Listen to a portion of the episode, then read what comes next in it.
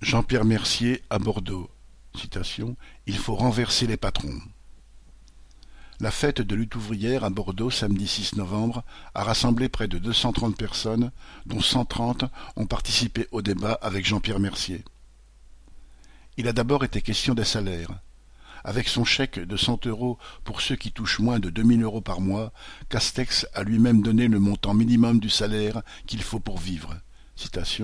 Ces 100 euros pas même dix euros par mois, les travailleurs se les financent eux-mêmes par les impôts et ils ne coûteront rien à un trust comme Total.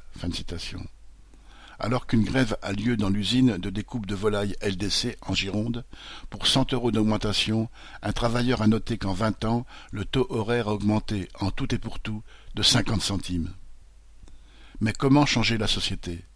Un travailleur, ancien gilet jaune, attaquait l'inactivité et la complicité des syndicats avec le système. Une auxiliaire de vie regrettait la division des partis de gauche dans ces élections tout en souhaitant une révolution.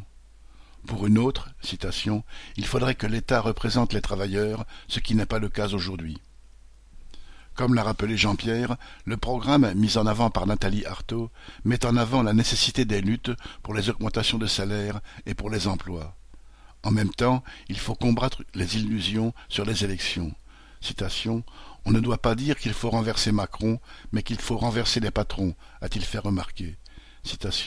La gauche est en réalité ennemie des travailleurs et responsable de la situation dans laquelle ils se trouvent aujourd'hui.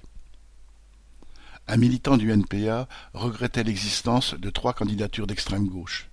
Mais au fond, pourquoi s'en désoler? a répondu Jean-Pierre.